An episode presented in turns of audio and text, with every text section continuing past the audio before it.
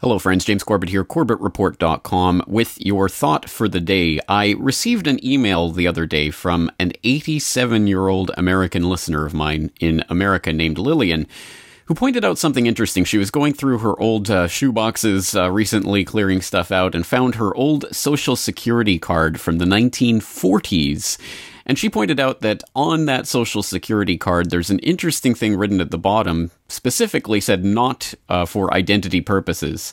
So this is the social security card that I'm sure most American citizens will be familiar with. This is from SSA.gov, and this is the standard type of card that's issued these days. And of course, uh, it's got all the social security information on the back. It's got the number and and uh, name and U.S. citizen or or whatever written on the front. But uh, I, I, I, so I thought about that, and I went and I looked up, and you can find various examples of the old Social Security card numbers online. And here's one uh, that was actually Elvis Presley's from the 1950s, and sure enough, for Social Security purposes, not for identification, clearly written at the bottom.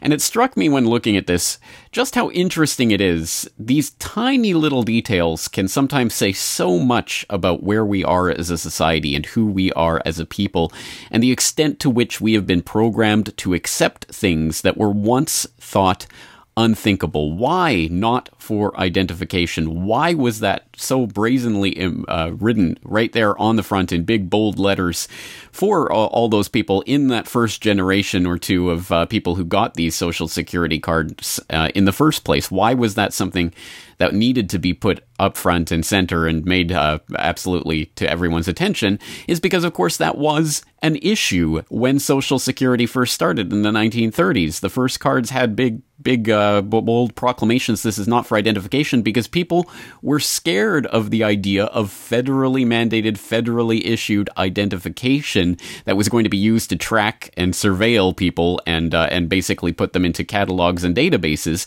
That everyone at the time knew that was a sign of tyranny. That was something that Americans did not want in the land of the free and the home of the brave. And yet somehow we've arrived at this card where, uh, of course, that's been effaced. So, how and when and where did we get to that point?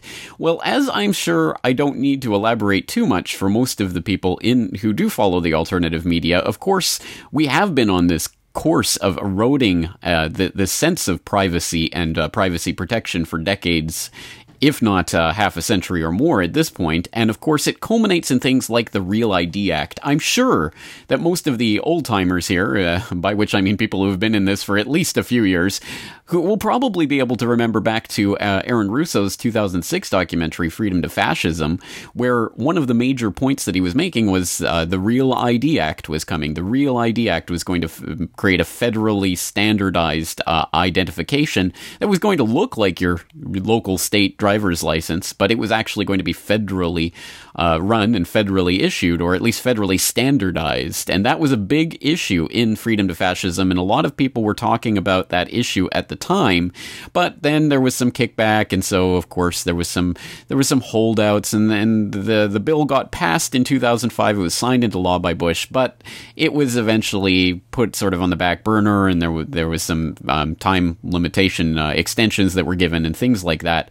So it basically faded away as a political issue. But guess what? While you were sleeping, in case you didn't know, back in December of 2013, Department of Homeland Security said, hey, guess what, guys? We're going to start enforcing that real ID thing that we talked about years and years and years ago that you've all forgotten about. And as of January last year, 2014, they started actually implementing it. And you can go to dhs.gov and you can read about the real ID uh, and how it's been standardized and what states issue it and what states still have extensions that are about to run out. And, um, and all of that, again, this has all been going on while you were sleeping. The federally standardized uh, driver's licenses, which of course are not just federally standardized at this point. It's an intergovernmental cooperation in a worldwide implementation for worldwide, globally standardized IDs that's been going on for a very long time now. I was um, I posted a guest post up by Nathan Allonby back in 2010 on CorbettReport.com, going into great detail about the various ways that this has been implemented and standardized behind the scenes by uh, intergovernmental agencies like the ICAO which have a standardized format for issuing this type of ID. Tons and tons of information in this article, and there's an interview with Nathan Allonby linked up there in that article. Uh, of course, all of this will be in the show notes, so please do check out these links for more information. But there you go. It's a globally standardized ID that is gradually being implemented everywhere in the world and uh, people still don't even know about their federally issued IDs. And then top that off with things like the driver's license for the internet that people like Craig Mundie of uh, Microsoft were calling for back in 2009, 2010. Well, in 2011, Obama, the cyber president, uh, started the National Strategy for Trusted Identities in Cyberspace and released this white paper back in April 2011, talking about how the federal government was going to be spearheading and uh, and piloting various projects to create an ecosystem uh, uh, online for privacy identity identification and, and all of this that basically the federal government was going to be getting in there, getting their hands dirty, trying to get people involved in uh, in ways of uh, verifying their online identity. But of course, the government wasn't going to be issuing these types of IDs. They're just they're just sponsoring it and, and getting they're kind of coordinating the private industries that's going to, that's going to be implementing this. So as part of this uh, April 2011 white paper, it created a national program office under NIST Yes, the same NIST that created World Trade Center uh, buildings 1, 2, and 7 whitewashes, that same NIST, is now coordinating the national strategy for trusted identities in cyberspace, creating this uh, uh, ecosystem, the identity ecosystem, and paying millions upon millions of dollars in pro- pilot projects to various companies to start creating cyber IDs that eventually are going to be your way of getting onto the internet. It is coming. An ID for the internet is coming, and it is being spearheaded right now by things like this National Program Office. Again, link in the show notes. Or if you don't believe it, it's uh, that it's already happening. It is already being test piloted. As of April of last year, it was already being test piloted in uh, in two states, Michigan and Pennsylvania. Uh, again, being sponsored millions of dollars for the state governments to start uh, basically piloting these projects for again federally uh, standardized and and coordinated cyber IDs. Um, so this is already happening, and if you think all of this isn't enough, it gets even more Buck Rogers science fictiony. Uh, back in 2009, I wrote an article on the DNA control grid, and at that time there was a quote unquote revelation, uh, a mainstream news revelation. This isn't conspiracy theorizing. The Austin American Statesman and others were reporting on a quote unquote discovery that for 40 plus years, the state of Texas had been keeping the blood spots collected from babies at birth, keeping those uh, blood spots on record in a DNA database that they didn't let parents know about, but that they were using for scientific research purposes. Of course, scientific research purposes, right? The same way Japan uses uh, uh, the whales for scientific research purposes, and somehow those whales end up in school lunches, as I can po- uh, positively attest to in my own experience. So again, scientific research purposes, the uh, the government has been collecting babies' uh, bloods blood at birth for 40 years and putting it into a secret DNA database that is controlled by the Pentagon as it comes out, and uh, it, it's not just in Texas. For those who who think so, it's in the United States, it's in the UK, it's in Canada, it's in Australia.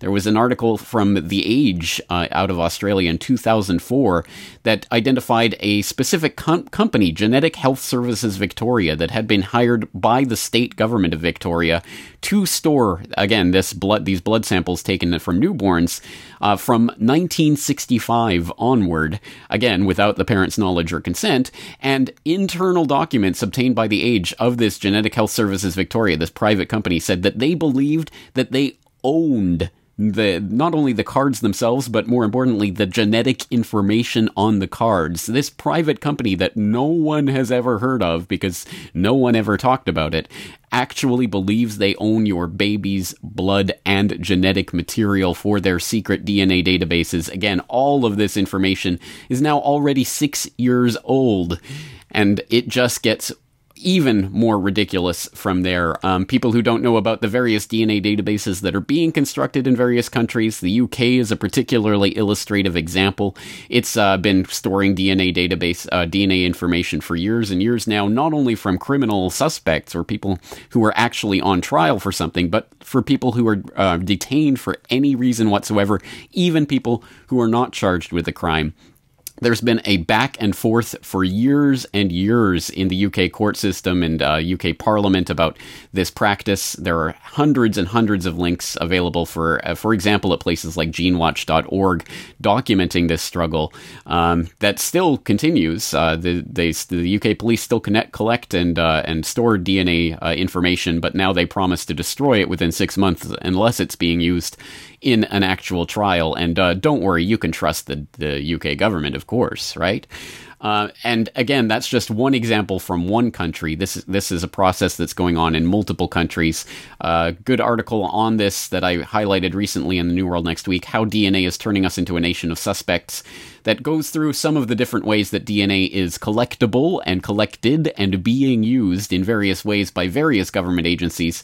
It says having already used surveillance technology to render the entire American populace potential suspects, DNA technology in the hands of government will complete our transition to a suspect society in which we all merely are all merely waiting to be matched up with a crime. And it goes on to say if scientists can use it, can using DNA track salmon across hundreds of square miles of streams and rivers, how easy will it be for government agents to not only know everywhere we've been and how long we were at each place, but collect our easily shed DNA and add it to the government's already burgeoning database. This is Buck Rogers science fiction, nightmarish stuff, and for decades, for half a century, uh, for the, uh, the last half century anyway, people have intuitively known, felt in their bones that this is a absolute 100% in your face hallmark of tyranny. It was even put into literature and given a name by Orwell, uh, of course, uh, George Orwell, 1984. Big Brother is watching you. This has been the symbol for decades and decades of governmental tyranny and a government run amok when these types of uh, these these invasions of our basic privacies by government are uh, start to become widespread people have known that is nightmare surveillance society stuff. And yet now when you Google image something like Big Brother, you're as equally likely to get, of course, the, the CBS uh, hit television show and pictures of scantily clad men and women, because again, everything is programming and they are trying to distract you from real issues that our grandparents knew, knew, and had to be reassured that this was not happening. We're not using this for any sort of federal identification. We're not tracking you. We're not surveilling you. We're not databasing you. Honest, you can trust us. Just accept this little number in your life and everything will be better. And a few decades later, this is what it becomes. This is the very image of government tyranny, and it is unfolding before our eyes.